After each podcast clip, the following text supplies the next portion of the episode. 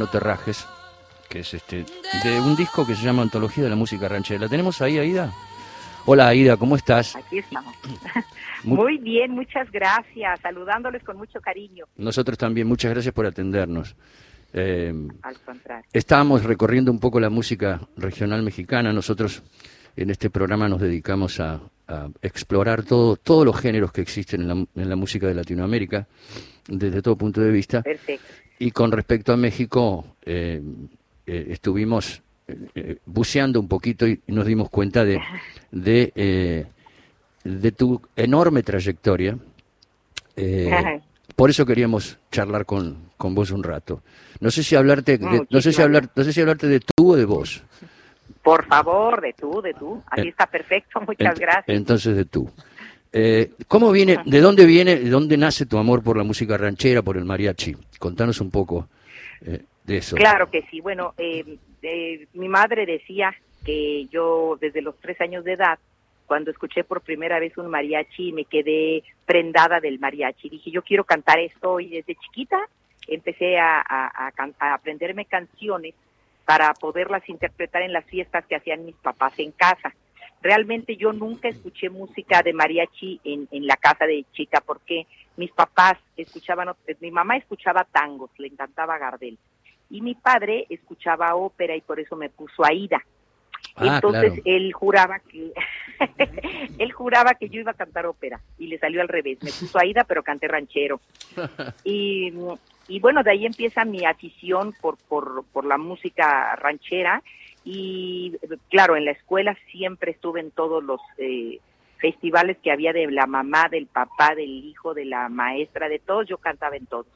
Pero no fue hasta 1975 en donde eh, me invitan a cantar en un programa de radio en la XW, la, la, la eh, radiodifusora más importante de la Ciudad de México y bueno, de México en general, y la noche que yo me presento, eh, contaba apenas con 12 años de edad, eh, la gente empezó a llamar al, al programa, al estudio, para empezarme a contratar y yo realmente no lo hacía pues profesional, ¿no? Yo fui porque me gustaba cantar. Y ahí fue cuando me di cuenta que pasaba algo con mi voz porque le gustaba al público que lo escuchaba. Y ahí empiezo realmente a, a trabajar ya formalmente como cantante sin descuidar mis estudios, que en ese entonces ya estaba yo en secundaria, y, y mis papás me apoyaron. Al principio no querían realmente, pero pues poco a poco se fueron dando cuenta que esta era mi vocación, que esta era, eh, esto era lo que yo quería hacer en la vida y afortunadamente me apoyaron y ya tengo cumpliendo 47 años como cantante. Qué suerte que no tuvieron razón tus padres, ¿no? Eh, ¿No es cierto? Qué suerte. Okay, es, algo, es algo bastante clásico, bastante típico. Contanos un poco, mm, eh, como para que el público argentino sepa, eh, ¿cuáles son los elementos particulares que tiene esta música? Este, ¿cómo, cómo, cómo, es, ¿Cómo son los componentes? ¿Cómo se forma un mariachi? Porque muchas veces se, se confunden en otros países, también en Argentina, y no, no, nos dimos cuenta hasta hace poco de que mariachi es un género y es una formación musical, no es un músico que se llame mariachi. Entonces, explícanos un poquito de eso para que entendamos. Claro, bueno, eh, el, eh, el, mariachi en sí comienza en, en, en el estado de Jalisco, México, y, y se conforma de ahora de 12, 12 elementos, pero antes eran cinco nada más, ¿no? Que se compone de la armonía, que es guitarra, contrabajo o el bajo y, y una, una guitarra pequeñita que se llama vihuela. Sí. Ellos son los que nos van a, llevar el ritmo, ellos nos van a dar los compases, ¿no? De, las canciones, el ritmo. Y luego son seis violines, uno puede poner los que quiera, puede uno poner hasta ocho violines en un escenario y se, se pone también, se compone también de dos trompetas eh, y también podemos ponerle tres, es depende de lo que uno quiera, pero básicamente eso es el mariachi, las armonías. Y, no tiene, y, no, tiene percusión entonces, no hay percusión. No hay percusión, pero déjenme comentarles que actualmente yo ya metí una percusión al mariachi. Y lo estoy haciendo porque realmente suena maravilloso. El, el, show que estoy ahorita haciendo aquí por los Estados Unidos traigo un tour de 28 lugares de 28 ciudades donde me estoy presentando, estoy trayendo como aditamento una percusión, el mejor percusionista que, que hay en México, que se llama Luis Torres, y también traigo un tecladista y también traigo un acordeonista.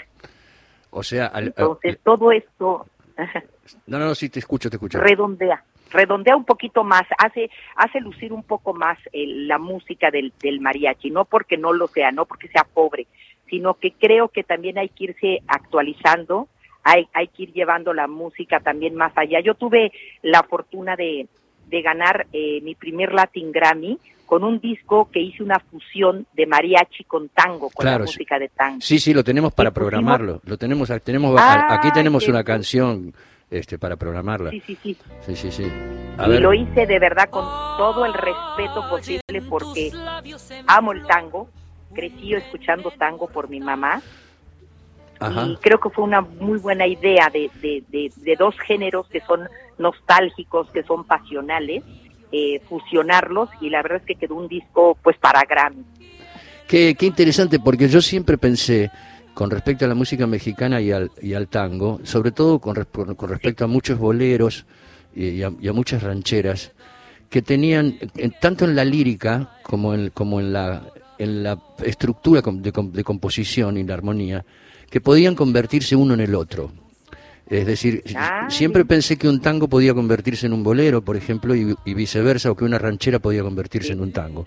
Así que me pareció muy interesante la fusión que hiciste, este, porque además respetaste el, el espíritu del tango orquestado completamente diferente, ¿no? O sea, es un, mexita, un México, mexitango. Este, y me, sí, sí, ¿no? Me, pareció maravilloso. Me, pareció maravilloso.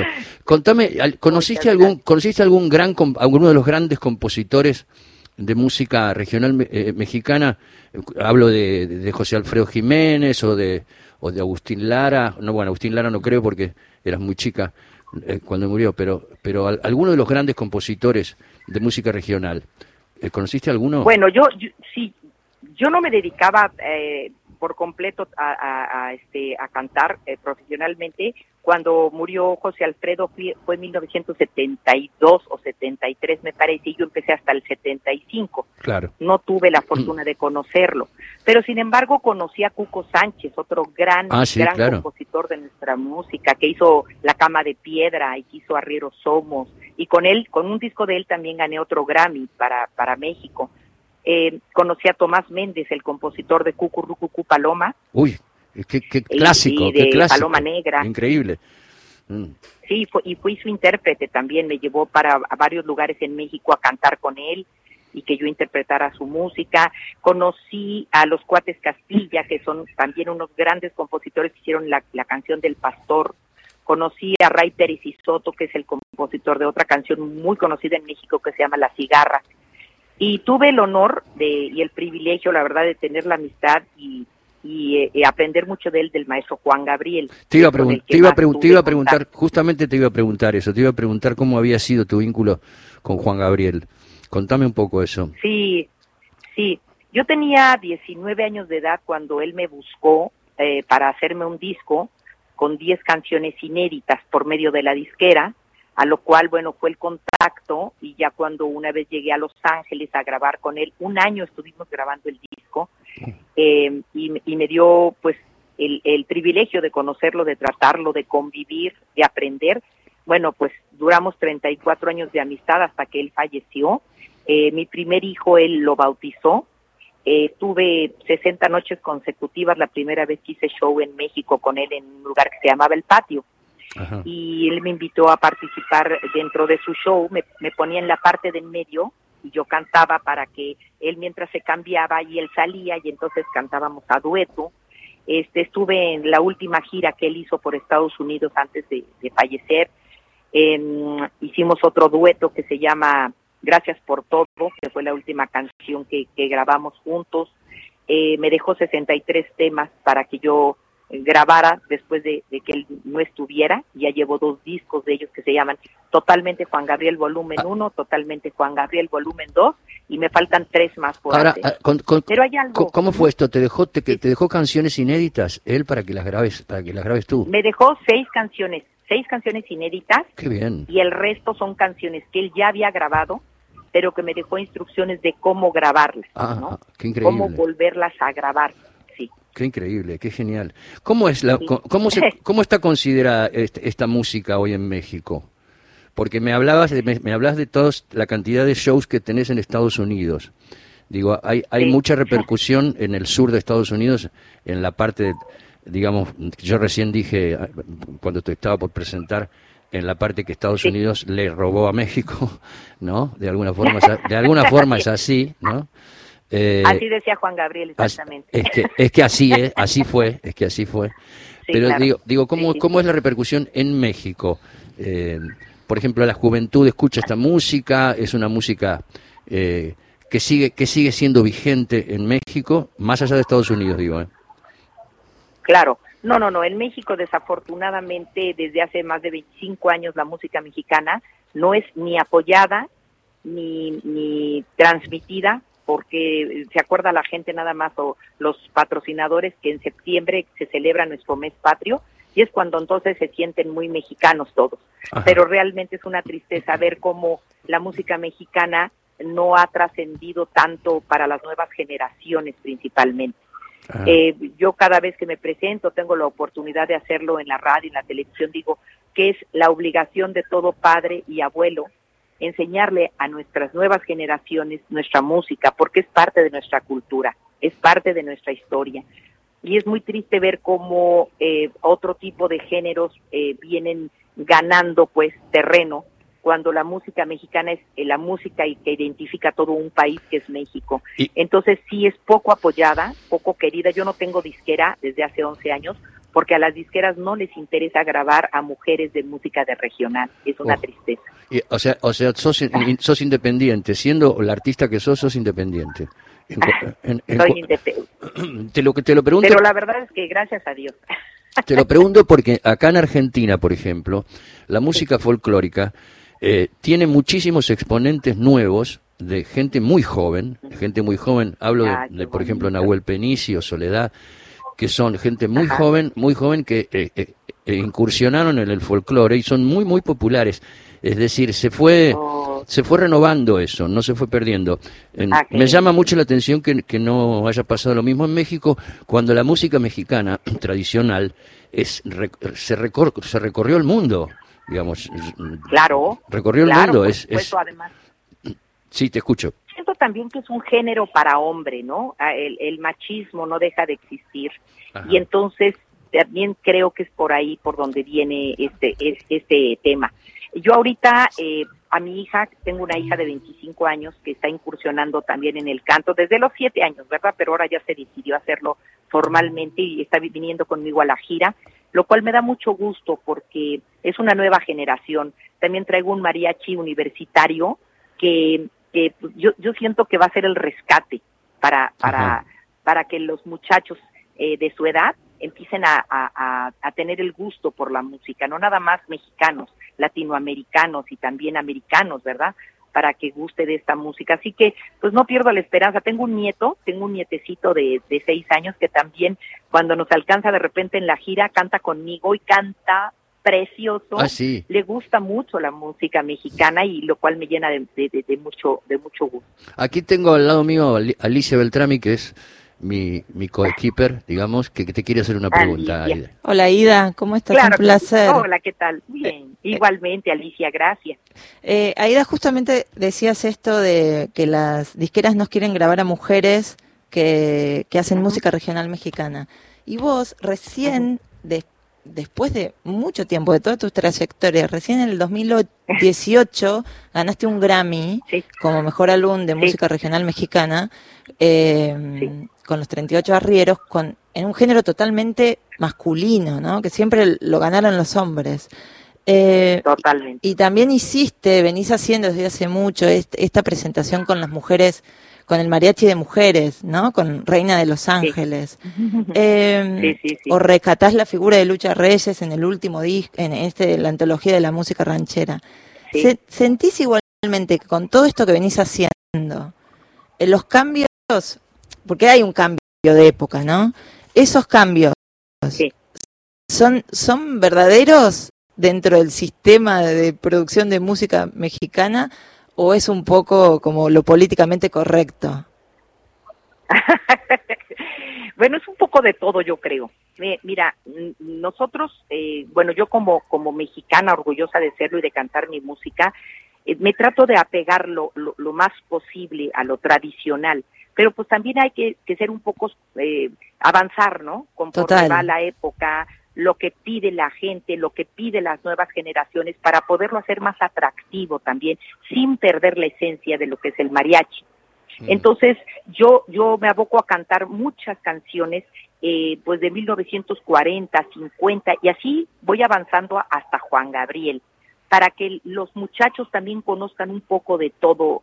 Eh, me he dado cuenta ahora aquí en Estados Unidos, bueno, porque yo a cada año hago mi gira, que cada vez vienen más jóvenes a, los shows, y lo cual me, llena de tanto gusto, porque eh, me doy cuenta que acá no han perdido ese, ese gusto por, por, por su por sus raíces, ¿no? Claro. Entonces, pues hay que estarle jugando y hay que estarle buscando para, para hacer un poco más atractivo todo esto sin perder nuevamente, como digo, la esencia de lo que es la música. Sí, y la, la formación de mariachi de mujeres siempre existió y, y, digamos, nunca tiene como mucho lugar o últimamente tiene un lugar... O, ¿Cómo es esa historia de la formación de las mariachis mujeres, de mujeres? Sí, yo tengo, Sí, tengo entendido que en 1950 y tantos hubo un mariachi de puras mujeres, pero entonces estaba todavía peor el machismo, ¿no? Claro. Entonces desapareció. Pero luego vinieron también otras eh, chicas eh, que se llaman las divas. Las divas, que es un mariachi muy bueno y que ha ganado Grammys. Y, y luego el, el mariachi de Reina de Los Ángeles. Que es maravillosa. Hay dos, Sí, sí, sí. En, en México hay dos, dos grupos también de mariachis mujeres.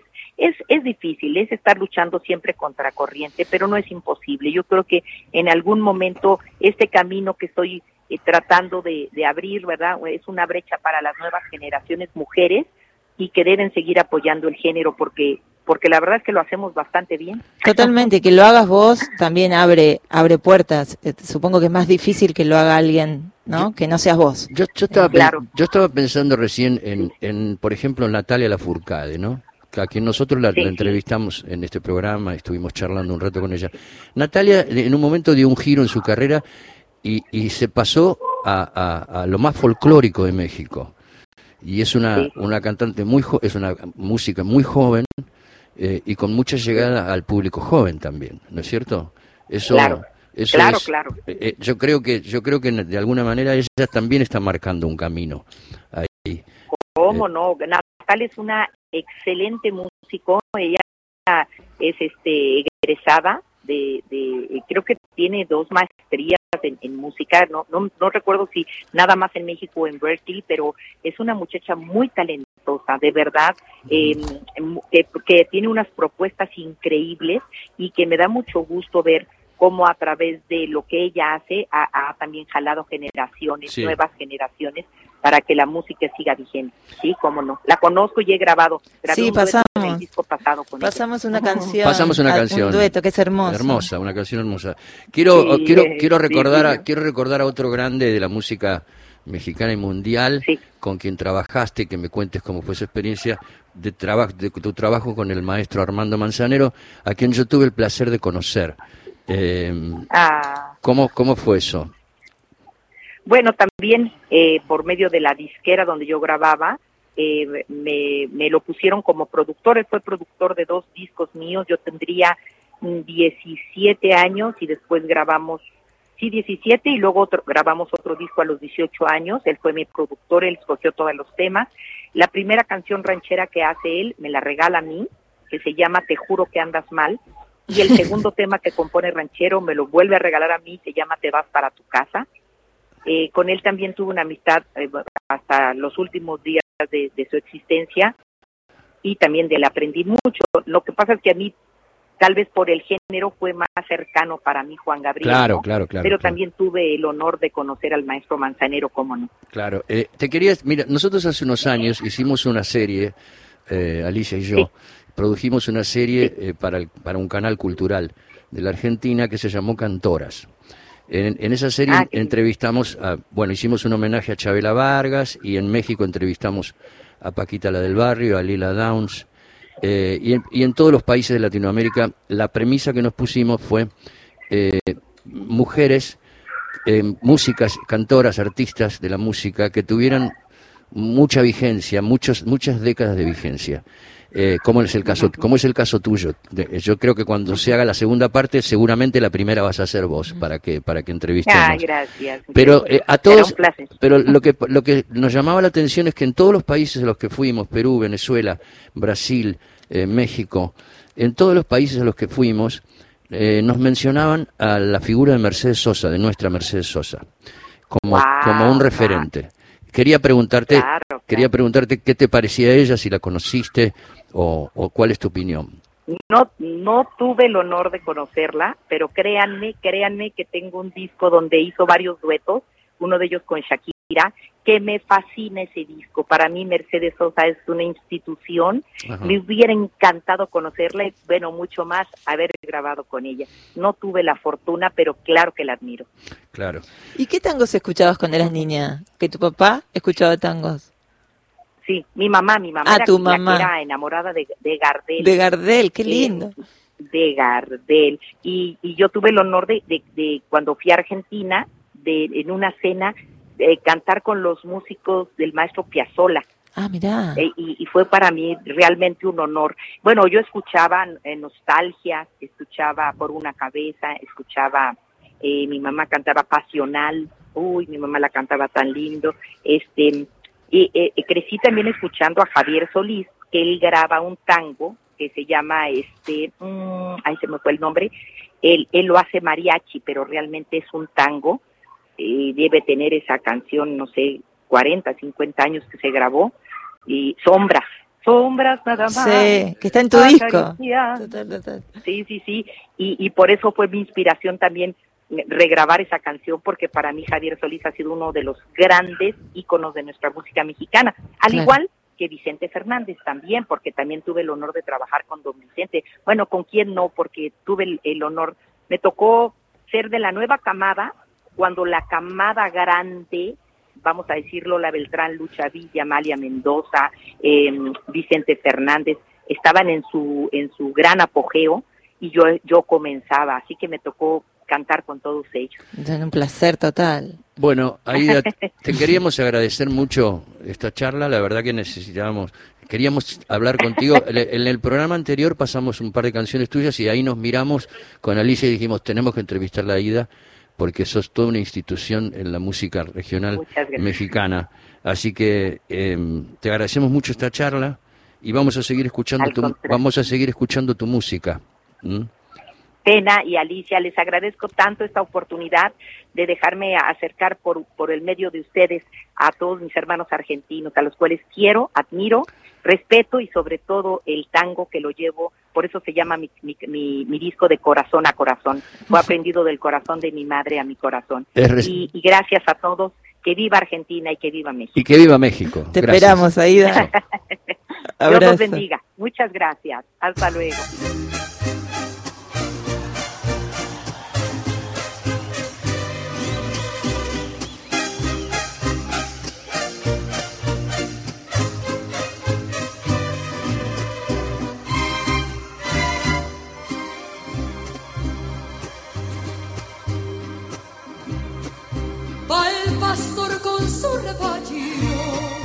Al despuntar la mañana, bajando por el sendero de la sierra a la pradera,